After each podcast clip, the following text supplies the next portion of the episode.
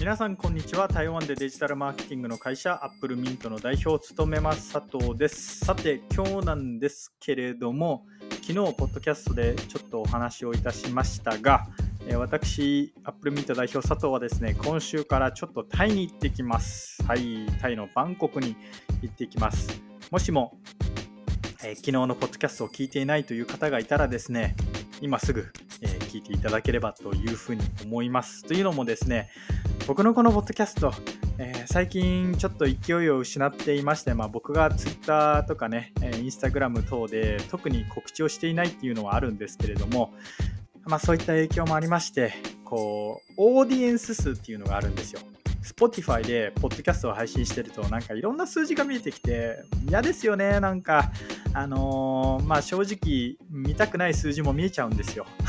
でその数字を見るとですねまあどうやら僕のこのポッドキャストなんですけれども現時点で、オーディエンス数ってそのまあ聞いている人の数っていうんですかね。この人の数っていうのがだいたい36人ぐらいでで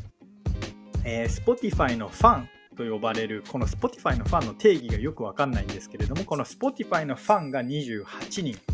いて、えー、毎度ポッドキャストを配信するたびに聞かれる平均、えー、視聴回数っ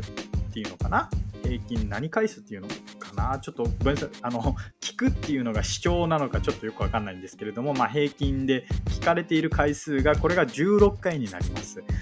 まあ、この数字を見るとですね、やや寂しいわけじゃないですか。まあ、僕、YouTube のチャンネルもしていて、YouTube も正直雑魚チャンネルなんで、なんか、毎度、アップしても100回行くか行かないかなんていう、まあ、そんな感じなんですけれども、一応、あの、5800人の登録者がいて、なんかそれって数字的にあの、ありがたいじゃないですか。わ、5800人も登録者がいるんだみたいな。もちろん5800人の中には幽霊登録者もいますよ。幽霊登録者もいるんですけれども、それにしても、まあ、嬉しいじゃないですか、5800っていう数字は。それに対して、まあ、ポッドキャストの方は36って、うわー、まあ、なかなか難しいなと。あの、改めて、皆さんの耳をジャックするっていうことのこのハードルの高さ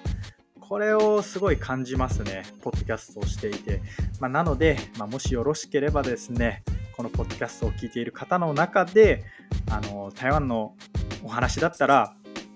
アップルミント代表の佐藤さん、アップルミント代表の代表代表のあのレオさんの話が面白いよって思っていただいた方はですね、ぜひ、まあ、いろんな方に拡散していただければ非常に幸いだなっていうふうに思っています。僕としては現在36っていうこのオーディエンスの数字をですね、まあ、せめて100ぐらいにしたいなと。まあ、本当はもっとしたいですよ。本当は、本当はポッドキャストも YouTube も同じぐらいなんか1000ぐらいは行きたいんですけれども、まあ、まずは100かなと。100ぐらいのオーディエンスになった上で、